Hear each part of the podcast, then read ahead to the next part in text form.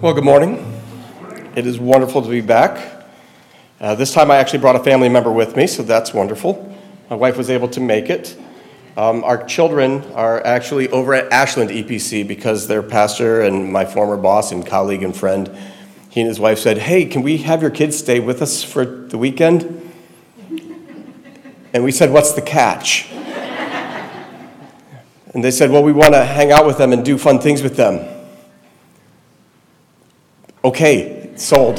So after this, we'll be leaving and going over to Ashland uh, to pick up our children after two days uh, of missing them. Two days of missing them. Our scripture text this morning is from the Gospel of Luke, and I invite you to follow along with me. It's a little bit of a lengthy passage, but once you hear it, you'll understand why we are taking in the whole uh, uh passage of the road to Emmaus. So follow along with me as I read from God's holy word.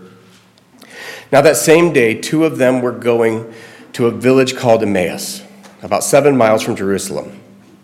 They were talking with each other about everything that had happened. As they talked and discussed these things with each other, Jesus himself came up and walked along with them, but they were kept from recognizing him.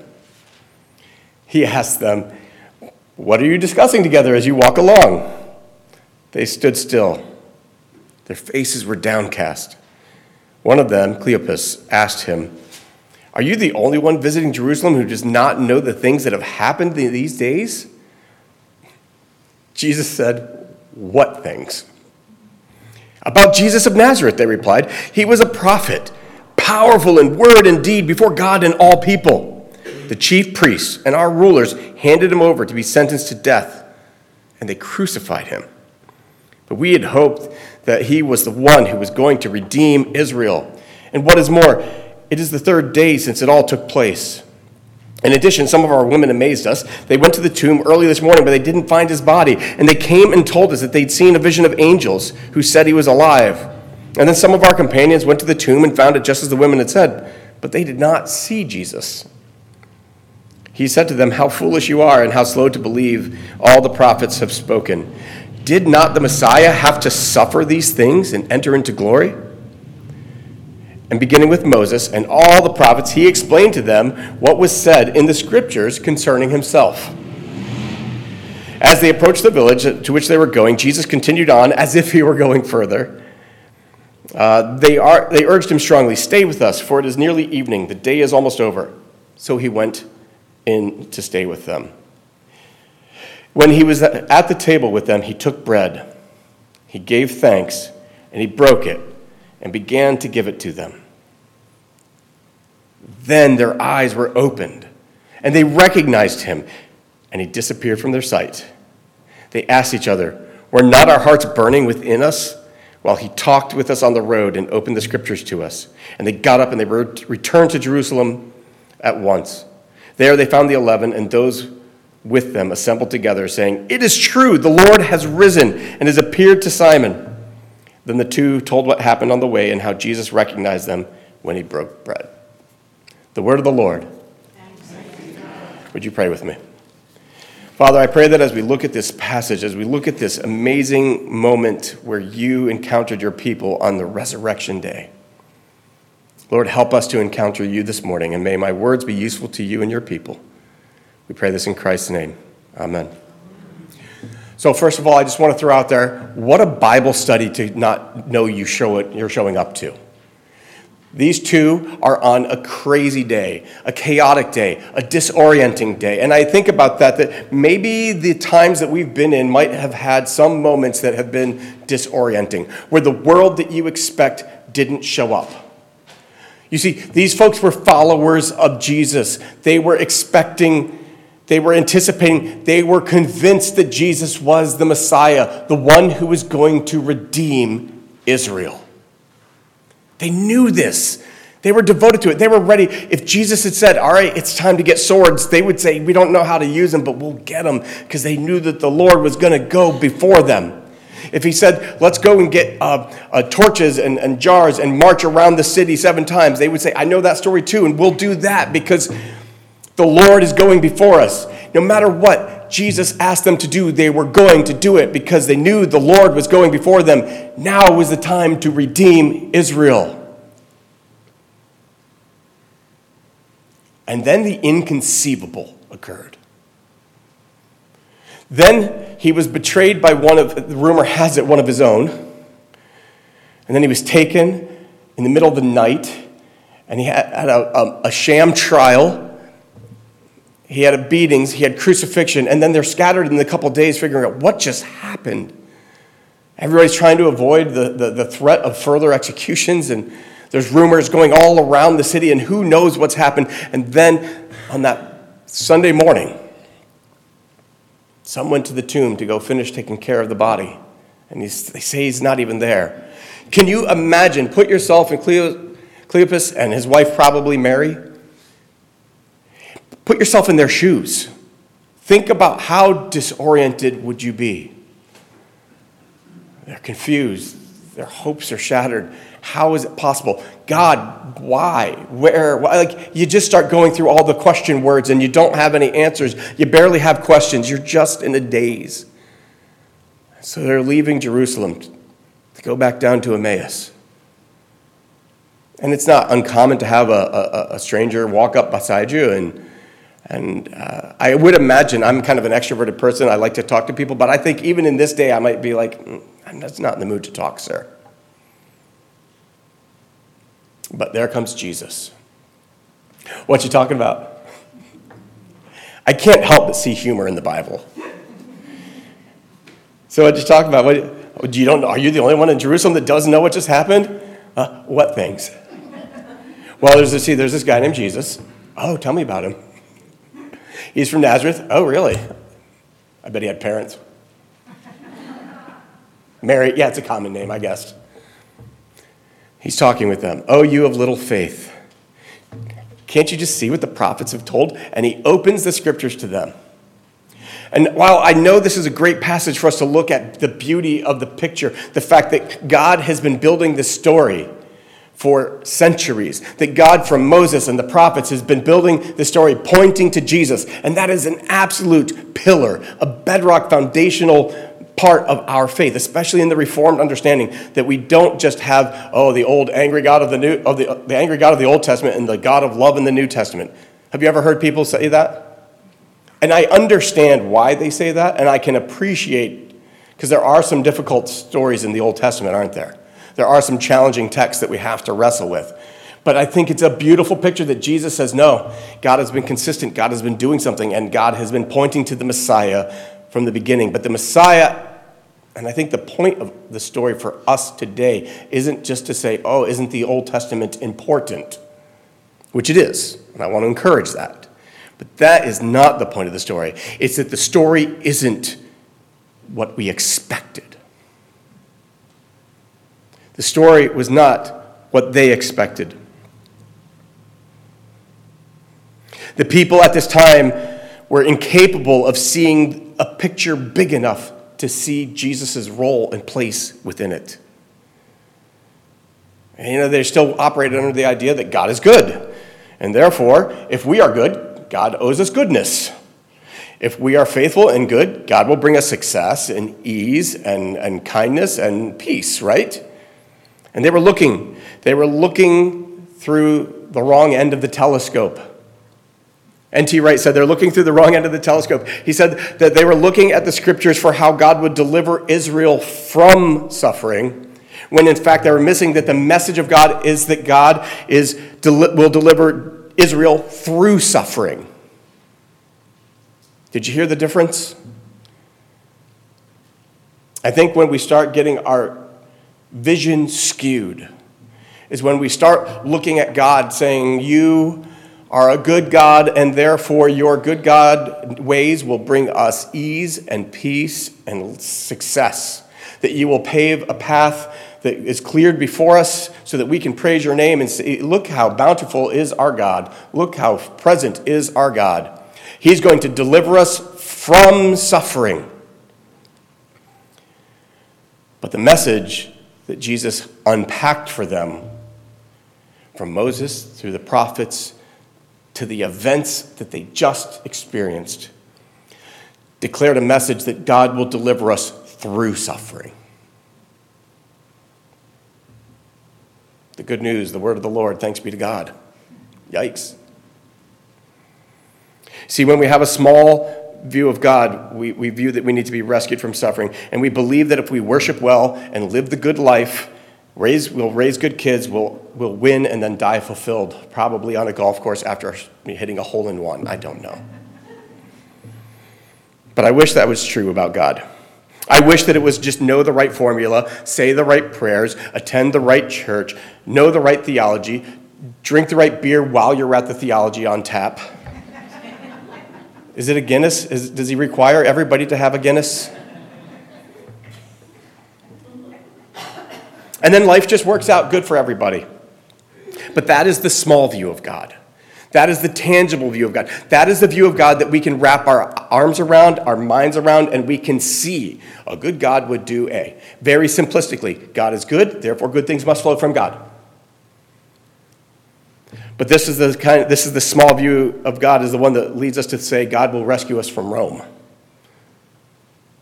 But they had a bigger enemy, didn't they? They had a bigger threat, didn't they? They had a bigger Egypt they needed to be delivered from than just Rome. Then we join Cleopas on the road to, to Emmaus, the road of sorrow, that road of confusion, that road of death. It's on that road that Jesus taught the truth that it's through the suffering and through despair that God will be made known to us. That's a hard teaching. We would prefer to seek God in many other places. We'd prefer to seek God in a nice worship service. We'd be, we prefer to seek God through meditation and prayer and Bible study. Some of us prefer to seek God in nature. I don't know if your preferred godly nature site, place, sacred spot is a, uh, uh, a sunrise on the ocean, or a sunset on a lake, or maybe the great expanse over uh, uh the Grand Canyon or some such place. Do you remember the song Our God is an Awesome God? It's a song from the 80s. Uh, uh, Rich Mullins wrote it. And I, I, I, was a kid of the youth group of the, of the 80s and 90s, and so we sang that almost every week. Our God is an awesome God. Apparently, he wrote that being inspired driving across Kansas because he was inspired by the immense awesomeness of the nothingness and expanse of. I don't, he probably would have had a much nicer way to say it. I don't know how to interpret it other than he just saw the bleak expanse of fields and concluded our God is awesome because he's bigger than this. And we think about those are our high point moments where we go to something larger than ourselves, but no. The truth of this story, the truth of the cross, is that we encounter and God is made known through, through suffering, through despair, through death. God is found first and foremost on the cross beaten, and dying. God, in this moment, takes on our destiny in all its forms. That's what Andrew Root said. He's a theologian, pastor, and scholar, author. He said, We have tried to find God in other places, but God found, is found first on the cross, beaten and dead, not as a masochist, but as a bearer of what is. He's not found on the cross as someone who is forsaken. He's not found on the cross as someone who just uh, took a wrong turn. He was found on the cross as the bearer of reality. The bearer of the reality of pain, the bearer of the reality of evil, the bearer of the reality of suffering. God takes on our destiny of death in all of its form, Andrew wrote. So it's through suffering and despair that God has made known to us. He's found on the cross. But why? That's our cry, isn't it? God, why? And the harder things that we go through, sometimes we turn into a, a spiritual three year old, and I don't mean that with any disregard. But we turn into the three year old that wants to say, why, why, why, why? Because no answer we get is ever satisfying, is it? Why war? if you have the power to stop it? Why famine if we have enough food to be fed? Why cancer? Why abuse? Why corruption or injustice, conspiracy, racism, hatred, lies? Why? Why floods? Why drought? Why evil and suffering, God? Why? You see, Christianity is a faith in a God who entered into death, who overcame death so that death might be overcome. It's less about the why and more about the what. What Jesus did was to come and turn the world upside down. What Jesus did, see, we're about to take a meal here soon. We're about to eat and drink and remember Jesus. What is the first meal in the Bible? Does anybody remember what the first meal of the Bible was that you see? Hey, we haven't tried this fruit before. It's pretty good. It's kind of like a part nectarine, part plum. We're not really sure. It's delicious, delightful. Adam, you should try it. Oh. Okay. You're right, it is delicious. It's drafty in here. And they became knowledgeable of the world. They ate a meal that showed them the fallenness of now creation. And Jesus is coming and he provides a new meal that proclaims a new creation because he entered into death and came through it, came out of it, came up on the other side. He rose and he is alive. We just confessed today that which we believe that Jesus is living, that Jesus is sitting at the right hand of the Father, right? We just prayed earlier and we took time and we were told to be silent, to close our eyes and re- recognize that the presence of Christ is with us through the work of His Spirit who's present with us.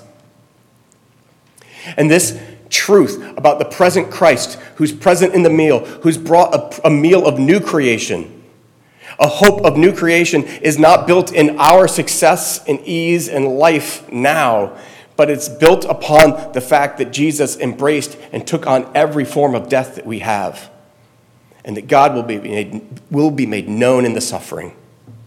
He will be made known in the hurt, in the he will be made known in those times where we want to cry out why, and instead of giving us why, he gives us his presence and says, I'm here. If you've ever known somebody who suffered much, I think it takes a deep, deep maturity in suffering to get to that place where you don't where you don't expect an answer anymore. Where the presence is enough. I think as a young person, as a young man, I, I was never satisfied. I still wanted to know why. Glad you're here. Now that you're here, can you explain why? Now that you're here, can you explain why in this world there's still so much harm? I drove an hour and 15 minutes and think about how many how many people in pain did I drive by between here and Trenton? Thousands. Where are you, God? Why? Well, He's present. And He went to the cross. And He overcame death so that death might be overcome. And then that means that we, the church, we are the community that enters into despair as well. But we enter into despair as celebration and joy. For entering into the despair of ourselves and our world, every time we enter into the despair of ourselves and our world, we confess that we are encountering God.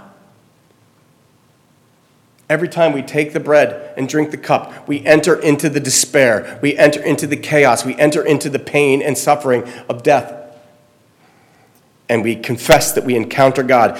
In so doing, we are not discovering the answer to our many questions. We're not getting answers to the yearning, confusion, suffering, but rather the very presence of God in broken places is what we encounter. And that, friends, we cry out is worth celebrating and is worth our worship. So, what does that mean? Does that mean stop asking questions? Nah, keep asking. God is a big God. He can handle you saying why 150 times. And unlike our mothers and fathers, he won't snap at some point and just say, enough, no more questions. So keep asking. But, friends, I hope that you and I can come to a point where together, And it's going to be together, not just merely as individuals, but together we find some strength and peace and hope in just being present in the despair. Not trying to fix it, not trying to make up a magical God who's going to wipe it away at our beck and call, but to rest in what God is doing and trust that He's alive and trust that He has a plan and trust that He's present. And sure, so much of it doesn't make sense. Read the paper. Life doesn't make sense. But what does make sense to me is this that the way of the cross is the way of new life and rebirth and new creation. And my hope is in that. And then and we're just called to be the priest who go out and proclaim it and share it and love it and try to lead others to enjoy it and taste it. Not convince them, not win, not express dominion over, not create a Christian nation or world to, to, to uh, enter Jesus coming again. No, we just enter in the presence of despair and rest in the hope and celebrate that Jesus took on all our despair in all its forms. So when you're hurting, find another Christian to sit with. Don't talk, by the way, if you're that Christian who was called and invited into that space. Do less talking, do more sitting. Don't pull out that verse from Romans 8. That Romans 8 verse has its place. You know which one. God works out all things for the good of those who love him. It has its place. But when they're hurting, sit and be present. Don't try to explain how it's going to be a better day someday. Be present. Don't try to be like Jesus in, in this moment and say, Oh, ye of little faith. Not your place. But, friends, together, I think that's why we do this monthly, bi monthly, weekly, is to remind ourselves just how much we are strengthened by just sitting in the presence of God where He took on all of it. In a world that loves to respond, show strength, show domination, show power, show wealth, never show, uh, uh, uh, never show fear in your eyes, the true way of new life is through giving it up and losing it all. That is the Jesus way. That is the real message of the road to Emmaus. Amen? Lord, be with us as we try to trust you, as we try to rest in you. Lord, we are usually pretty good at life, we confess. And so, Lord, we like to have control over a lot of things. Help us, Lord, to let go. Help us, Lord, to see and learn not just all the wonderful Old Testament uh, Bible studies, but, Lord, that we might see that you chose the way of suffering and despair to bring about new. Lord Jesus, you said that the seed had to die for the new growth to come. And so, Lord, help us to just go with you to the cross this morning. Lord, meet with us here as we worship. In Christ's name we pray. Amen.